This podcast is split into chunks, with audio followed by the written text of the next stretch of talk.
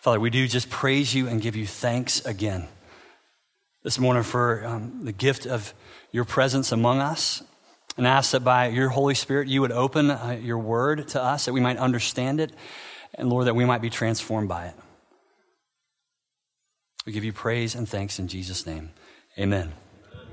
Y'all can grab a seat. Well, again, good morning. Ooh, week. Good morning. There we go. Um, it's great to be together again today. We are uh, in the midst of our summer sermon series, uh, Encounters with Jesus, Discovering God's Love for the Lost. And really, what we're doing uh, from one week to the next is looking at different encounters that Jesus had with people in the Gospels. And as we do that, our, our goals are really simple. We want to get a glimpse into Jesus' heart. And then we want to ask God to give us that heart for people. Jesus' heart for people would become our heart for people. And so this morning we're going to look at another encounter um, that Jesus had in the Gospel of Matthew. Um, so you want to keep your Bible open to Matthew chapter 9. Uh, those verses we just read, that's where we're going to kind of camp out this morning. Um, uh, a, a, couple of weeks ago, I was uh, running some errands with, uh, with two of my kids. And as we were driving along, it was kind of late, mid to late morning. We're driving around the city doing different things. And uh, I noticed kind of this increasing edginess in the car uh, with the kids. So uh, it kind of started off okay, but then they were kind of picking on each other, and then they were getting kind of feisty. And then at some point, it escalated uh, to a, uh, an old French fry from McDonald's that had been found in the seat flying across the back of the car and hitting one of the kids in the face, which then brought on this whole new level of yelling uh, in the back seat between the kids. And I tell you this because in my infinite wisdom, as a parent, like many of you parents probably in this room, uh, the way I handled it was just exemplary. I mean, I, I, I turned to them and in a very loud and angry voice said, Stop yelling. It's not nice to yell. Jesus wouldn't yell. Now, I say that by confession. I yelled at my kids. We've all done it, but I yelled at them uh, because I, I, realized slowly, and the same reason they were yelling at each other had nothing to do with the actual French fry incident, had nothing to do with the fact that uh, somebody was sitting where somebody else wanted to sit. It really came down to one phenomenon that was occurring in the car that you've experienced. You've all experienced. It's called being hangry. We were all hangry. That's what was going on. It was late morning. We'd been a long time since breakfast. We weren't quite to lunch yet. We're running around doing all this stuff together in the car. And that's what was causing us to kind of fly off the handle each other, this totally disproportionate kind of level of anger. It's because we were hungry, right? And none of us were willing to acknowledge that we were actually hungry or do anything about it. Instead, we just yelled at each other and became really, uh, really just upset in the car. So we were hangry. I was thinking about that this week because I think we have a cultural hangry problem. I think we as a culture are hangry. And what I mean by that is, I, I think as I, as I watch the news, I don't know if you've had this sense lately. You watch the news, you check your, your uh, Twitter feed, you're out with some friends for, for a drink or just hanging out for dinner, whatever, and there's just this sense of anger. Do y'all know what I'm talking about? Just this kind of percolating anger almost everywhere you turn right now. I mean, I, I have good friends that, that, are followers of Jesus, and sometimes they get on a particular issue or something going on in politics or whatever it is, and they are angry and it just comes bubbling out and pouring out. And I've been thinking about, like, what is going on? What's going on in our country? What's going on in our culture? And one of the things I think is going on, because there are things that are worth getting upset about, don't misunderstand me, but one of the things I think is going on is that it really isn't about some of these things that it appears to be about. What it's really about is the fact that people are hungry, right? They're hungry. And what they're hungry for is Jesus. And you see, the reality is that being hungry and running around hungry and not doing anything about it, but trying to do something about it through things like um, political activism, or trying to do something about it through your social media feed, or taking up a social cause. All these things are trying to meet this hunger. And the hunger is for things like a purpose or significance in life. A hunger for things uh, like uh, dealing with the, the deeply broken parts uh, of our lives. People are hungry for someone or for something in their life that makes them happy. And more importantly, I think that makes them feel safe and loved. People are hungry. And it's really interesting to look out at the landscape of our culture right now because I think what people are doing is they are hungry and they don't really understand what they're hungry for. And so they're looking in all these other places when really the reality is they are hungry for Jesus. And so I bring that up because as I was looking through the Gospel of Matthew uh, this week, one of the things that really stood out to me is that Jesus was constantly coming in contact with people like this. there are people all over the Gospels who were hungry.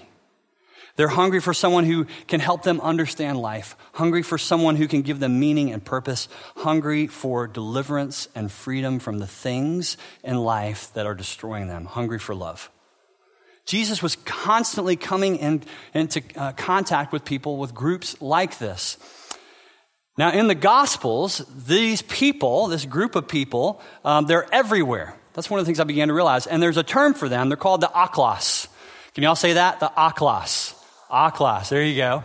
So that's Greek for the crowds or the multitudes or the common people. So this is not like the big uh, kind of elites, the leaders of the religion or leaders of politics. This is just like people, like us.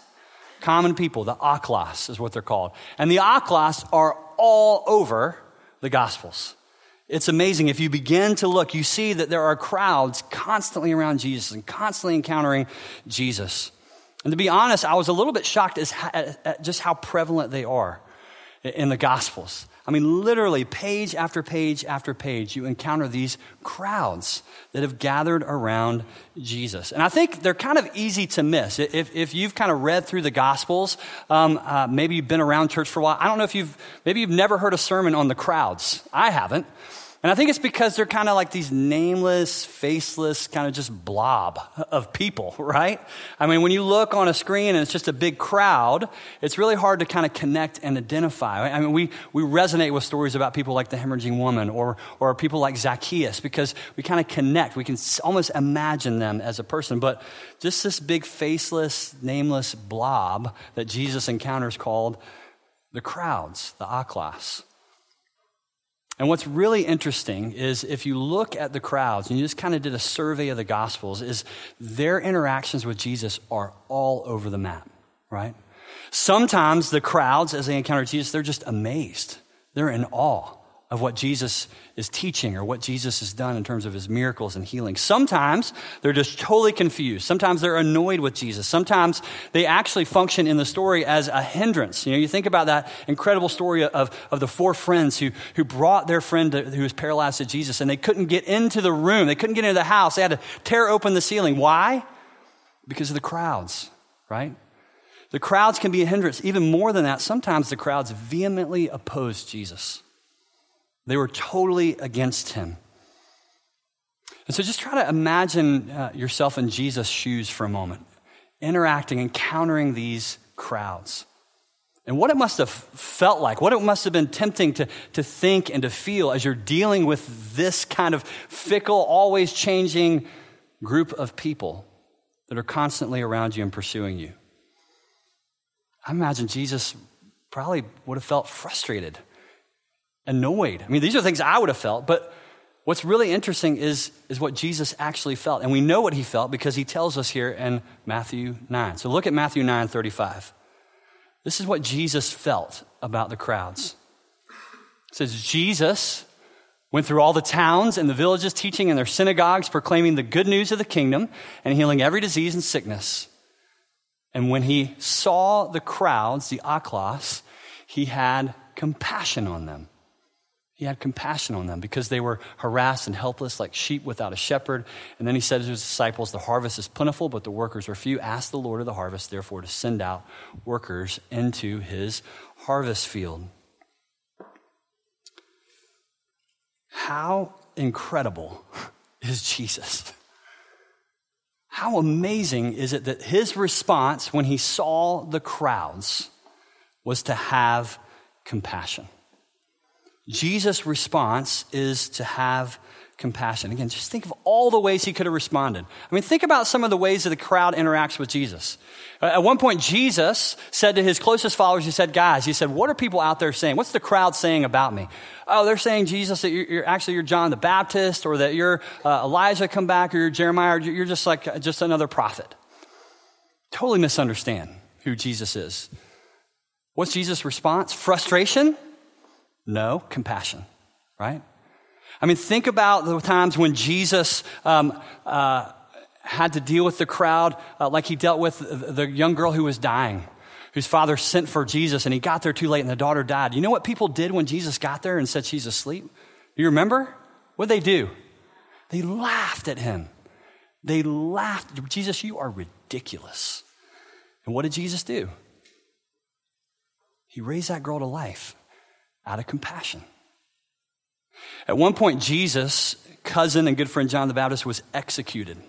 And the scriptures tell us that Jesus withdrew in grief. He pulled away. He's with crowds, but he needed time, like any one of us would have needed, just to grieve the death of his cousin and his friend. And you know what happened as he withdrew to try to get away? Guess who followed him? The crowds.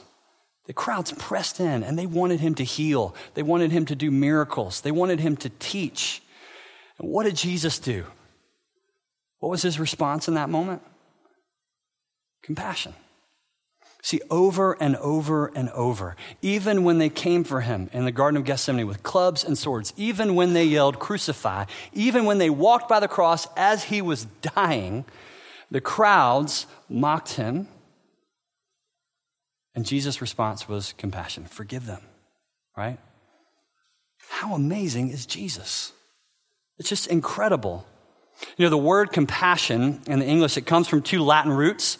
Um, com is one of them, meaning with or together, as you might guess. And then the other one is pati, which means to suffer. And compassion then literally means uh, to be with and to suffer with another out of love for them. That's what compassion means. 1 Peter 2:21 illustrates this. It says that Jesus himself suffered for us out of compassion. He came to the world, suffered with us and for us. That was his mission, right? Charles Spurgeon, a great pastor, once said, If you could sum up the whole character of Christ in reference to ourselves, it might be gathered into this one sentence He was moved with compassion. The whole mission of Jesus, the very heart of Jesus, is about compassion, of being with and suffering with us. So, compassion is our English word, but the real money, the real money here is the Greek word. All right, so we're gonna we're gonna go hard into the Greek here. All right, so you can say this with me. I even put the kind of phonetic up there. Splanchnizomai. Can you say splanchnizomai? Splanchnizomai. The root word is splanchna. Okay, and so splanchnizomai, you can say this at, at lunch today and just giggle because it's, it's an awesome word. That's the only reason I really want to put up here because it's just fun to say. Splanchnizomai. But splanchnizomai is the Greek word, and what it means here is this idea of compassion. But really, uh, it comes from this idea that um, it's, it's something experienced in your guts. That's what splanchnizomai means. It means that Jesus experienced something in the very guts of who he was. And, and the reason that kind of is attached to this word is because the ancient ancients actually believed that your affections, right, actually emerge from your guts. Like that's where all the important stuff is, right? Like your kidneys and your lungs and your heart and all your stomach, intestines, your guts. So if you splanchnizomai, you're really feeling it, right? So if you're if you're writing a love song in the first century, you're not writing a song about how your heart feels. You're talking about your guts, right? My guts feel this for you, baby. That's what you're saying. Splanchnizomai. So, splanchnizomai is this word that really presses in on this fact that this is the deepest, most gut wrenching feeling, experience that someone could have. And do you know that when Jesus was surrounded uh, by these people, this is what he felt? Splanchnizomai. He saw the crowds, and to the core of him, to the very core of his being, he felt this compassion. You know, compassion, this, this love that we're talking about. You know, the word love, I think, it trips us up, really. Because th- this desire to love someone this way that Jesus is talking about here. We get tripped up with the word love because love is a cheap word these days. It gets used for everything um, from kolaches to football teams to sex, right? I mean, love is just all over. But for Jesus, this, this kind of love, this compassion, this splanchnizomai, it meant something very specific. And Jesus actually told us what he means about what he felt when he said, I look out over these crowds and I have compassion. He told us in Luke chapter 6, listen to this. But Jesus said, I say to you who are willing to hear, love your enemies, do good to those who hate you, bless those who curse you, pray for those who mistreat you. If someone slaps you on the cheek, offer the other one as well. If someone takes your coat, don't withhold your shirt. Give to everyone who asks, and don't demand your things back from them that they took from you. He goes on to say, treat people in the same way that you want them to treat you. Love your enemies, do good, lend expecting nothing in return. And if you do, you will have great reward. You will be acting the way of the children of the Most High are supposed to act. For God is kind to ungrateful and wicked crowds, people. That's what it says. And then Jesus wraps it up with this He says, Be compassionate as your Father is compassionate. Jesus makes it abundantly clear. For Jesus, this idea of compassion, this kind of love, is the love of the Father. It's a love without boundaries or criteria, a love that extends to those who bother you, who disagree with you, who are opposed to you, even those who persecute you, is what Jesus said, your enemies. It was a love that was for those who were near from God and far from God. This compassion was the passion, the passion of the Father, was the heart of the Father, was the love of the Father, and it was at the very core of who he was. Exodus 34, when God chose to reveal himself to his people at Sinai, what did he say? He said, I am the Lord who is compassionate, right? Gracious and compassionate, slow to anger, patient, loving. This is the God who is revealed to us in Jesus. Compassion. This is what it means to show compassion. You know, it's interesting. Matthew 9 says when Jesus had compassion on the crowds, it was because they were harassed and helpless. Did you see that? When he saw the crowds, he had compassion on them because they were harassed and helpless, like sheep without a shepherd. You know what that says to me? It says that Jesus didn't look out and see a blob of faceless, nameless people. He, he looked out on this crowd and he could see beyond their kind of petty, fickle, selfish, prideful acts. He could see into their very hearts. He could see their real need. And Jesus the good shepherd knew that the real problem was that they were hungry, right? They were hungry. They were like lost sheep longing for a shepherd. That's what Jesus saw. Mark Sayer is an Australian pastor. He has this great little book that I highly recommend to you called Disappearing Church. And he says that one of the things that's happening in our culture is that more and more people um, in our culture have given up on kind of Christianity and a, and a Christian worldview. And, uh, but in the midst of that, what they're doing is they're kind of holding on to the ethics and the ideals of the Christian faith. Um, that in an increasingly post Christian and secular world, what people are trying to do now is hold on to ideas uh, about like freedom and equality and justice, which are primarily kind of derived from a Judeo Christian worldview. They're trying to hold on to those things without all the religious trappings. Does that make sense? And what he says is, is all those things um, that people are trying to hold on to, as they're, as they're holding on to them, they're trying to jettison what they deem as regressive, kind of exclusive, inhibiting claims of religion. Sayer puts it really eloquently, I think, when he says this. He says, We are living in a time when people want the kingdom, but not the king. Want the kingdom, the experience of that life, but without the king, without the shepherd, without Jesus. And the problem is that in the absence of a king, of a shepherd, people turn to all kinds of things, don't they? They turn to all kinds of things to find purpose and meaning and happiness and belonging and security. They turn to politics, they turn to sex, to substances, to, to the meetup group in their neighborhood, to this cause or that cause. They turn to all kinds of things, but in the end, all of those things fail to deliver at the deepest level for what they're hungry for and what they're longing for. And so they feel helpless. They feel harassed by the world. You see, for Jesus, compassion wasn't just this like feeling of pity that kind of welled up in him, right? For Jesus, it was rooted in the Father's heart for humanity. A love that moved him to action that was rooted in the Father's heart for all the world. Jesus said it in Luke 6 be compassionate as your Father is compassionate. And so God's compassion, it moved him to send his son. God's compassion moved his son to look out on these crowds and to show them compassion. For Jesus, compassion then wasn't just something that he felt, right? It was rooted in God's love for the world. But even more than that, it wasn't just something he felt, it was something that he did. Compassion was something that he did. Look at Matthew 9:35 again. This is what compassion looks like. Jesus went through all the towns and the villages, teaching in their synagogues, proclaiming the good news of the kingdom and healing every disease and sickness.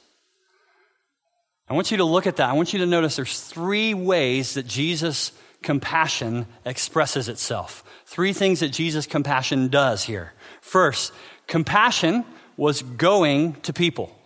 You see that? What was Jesus doing? He was going to them. He was going to their towns and villages. He was walking their streets. We're told again and again in the Gospels, he was sitting at meals in their homes. He was with them. He was going to the people. And realize most of these people were kind of poor and working uh, lower and middle class folks. These folks were people that were on the margins of society, people that were forgotten, people that were social outcasts. And yet Jesus is intentionally going to them and being with them. That's what we ought to read when we see all the towns and villages. Second thing, compassion for Jesus was proclaiming the good news of the kingdom proclaiming the good news of the kingdom. In the Gospels, this means that Jesus was preaching repentance and belief because the kingdom of God was coming near. He was inviting people, in other words, uh, to turn away from all those things they were putting their trust and their faith and their hope in in this life and to turn to Him as King. He was ushering in this new kingdom, this new way of life that He alone could offer them. And so He's inviting them into this new allegiance, this new life. Put your trust in Him. Radically turn from those things and follow me. Follow me. That's what Jesus said. And then the third way that compassion manifests here that Jesus was going through these towns and he was healing every disease and sickness. And when you look, when you look at the Gospels, what you see is every physical and spiritual. That's the kind of healing that was going on. Things like leprosy or blindness or those who were paralyzed those who were possessed by demons, those who were struggling in all kinds of ways. Jesus was responding out of compassion to them, to their brokenness and their need. And over and over again, it's amazing if you just survey the Gospels. People, crowds, the aklos come to Jesus again and again and again, and Jesus heals. Jesus heals all night, all day, three days in a row. He heals, he heals, he heals, he heals. Compassion, that's what it looks like. See, compassion for Jesus wasn't just a feeling, it was something that he did. And here's the kicker He calls us to do it too. He calls us to be a people of compassion. You know what's amazing is what's right after this? Does anybody know what happens right after this? The next chapter, chapter 10? Jesus sends out the 12. You know, these lines at the end. And then he said to his disciples, The harvest is plentiful, but the workers are few. Ask the Lord of the harvest, therefore, to send out workers. How is that connected? You wondered that? Like, how, how, what's the, seems like a little bit of a non sequitur, right? But what Jesus is saying, look, look, you've been with me. You've seen me express compassion, show the compassion to the crowds, the people. And now you know what? I'm sending you out to do the same, to be ambassadors of compassion, to be on a mission of compassion. And so he sends out the 12. He literally says in Matthew uh, chapter 10, verse 6, go to the lost sheep. he picks it up. The sheep who are without a shepherd, go to them, love them. These harassed and helpless sheep, proclaim the good news, heal the sick, cast out demons. Go and have compassion on them as you have seen me have compassion on them. Be compassionate as your Father in heaven is compassionate.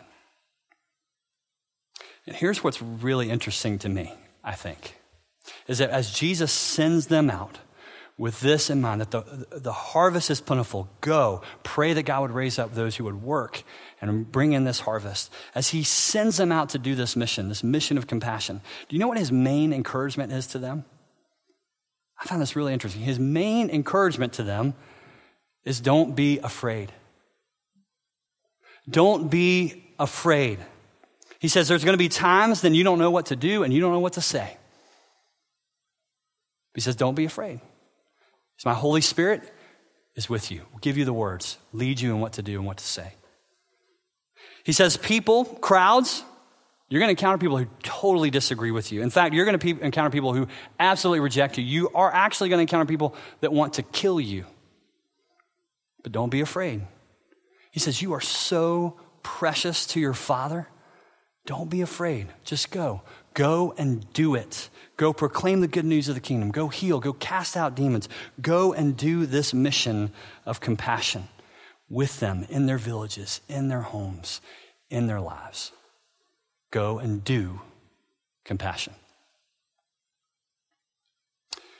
Here's the thing I, I, I think a lot of us, we feel compassion.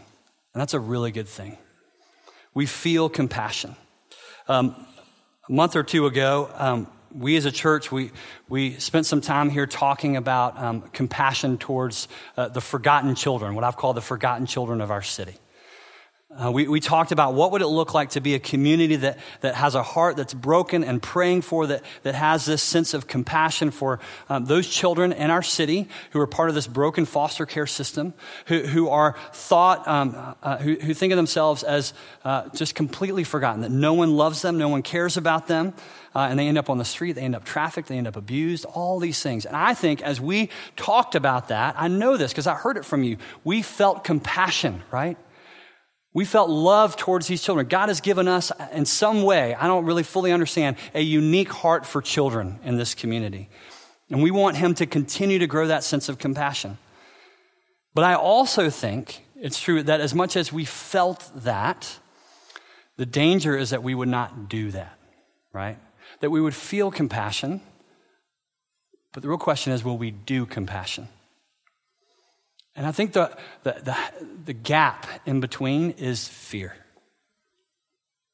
See, I think Jesus knew exactly what he was doing when he told them, don't be afraid. Because the reality is that compassion, not just feeling it, but doing it, is scary. Compassion is scary. Real compassion is scary because it costs something, right? It's risky. It means to be with people, to go to those who are broken and suffering and be with them. It's costly because it means giving up and sacrificing our time and our energy and our resources and our comfort and our control. We think, what would happen if I really got involved with that? I mean, I feel compassion, but maybe I'm hesitant to do compassion. It's because I'm afraid. And Jesus says, Don't be afraid. Don't be afraid. Trust me. Trust me that when you get to that point that you're scared and you don't know what to do, I'll show you what to do. That moment when you don't know what to say, I'll give you the words. That moment when you encounter a wound so deep and so profound in a child's life that you have no idea what to do or how to love that child or how to bring healing in that child's life, that I will heal. Trust me. Don't be afraid. For some of us, I think pressing through that fear barrier, going from feeling compassion to do compassion, is very much about this uh, issue with the foster care system. And it means supporting or getting involved in foster care in some way. Maybe it means becoming a foster care family. Maybe it means adopting a child. But that's not for all of us. And that's not the only thing for any of us. You see, I think this issue of compassion, it's just stepping into that space where we're going to take Jesus at his word, right? Where he says, Don't be afraid. When I send you out into the harvest field to harvest, when I send you out to be missionaries of compassion, I want you to go and I want you to trust me. Don't be afraid. I want you to go. I want you to go. Maybe for you, it's your neighbor. Is that, that line, that fear line that you need to cross?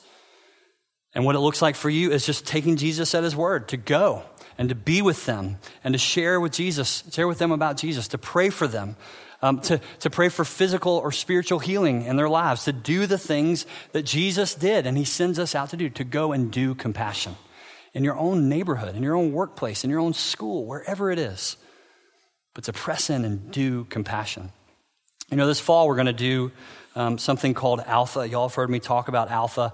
Alpha really is, is this series of dinner conversations where um, the, the big questions of life and faith and God, they all kind of get uh, stirred up. And it's really for people who, who, are, who are far from God or who are questioning what they believe about God. And it's for people um, who are kind of out there in the crowd, right, of our lives. People, people maybe even who are in here and feel like they're a part of that crowd.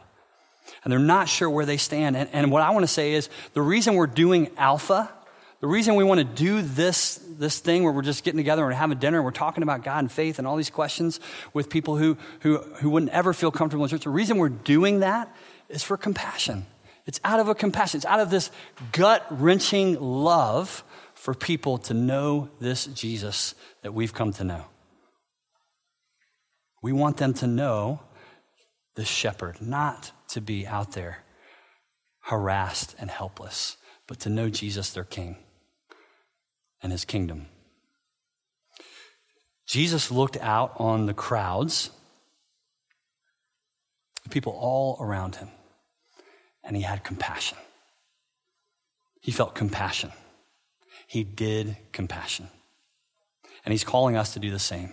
He's calling us to be on that mission with him as a church, to pray to that end, to act to that end, for us to be a place in the heights, in our neighborhood, in our city, in our country, where people come to experience this kind of compassion, to hear the good news of Jesus, to receive healing and transformation, and to be a part of this community, this new kingdom community that Jesus invites all of us into. Would you pray with me? Jesus, we are amazed. We are absolutely amazed by your compassion. Or we're amazed by your compassion because that is the love that you have for us. Lord, that, that we are the crowd. Lord, that we are the ones you looked out on and you had compassion on us. And Lord, because of that, you invite us to be a part of your compassion mission in the world. And so, Lord, I pray that you would help us as a church, as Apostles Houston, to be those who know the compassion of Jesus and feel the compassion of Jesus and do the compassion of Jesus in our world. Lord, lead us into that. Help us step through that place of fear. Lord, because you're with us and you want to be at work through us. We love you and we thank you and praise you in Jesus' name. Amen.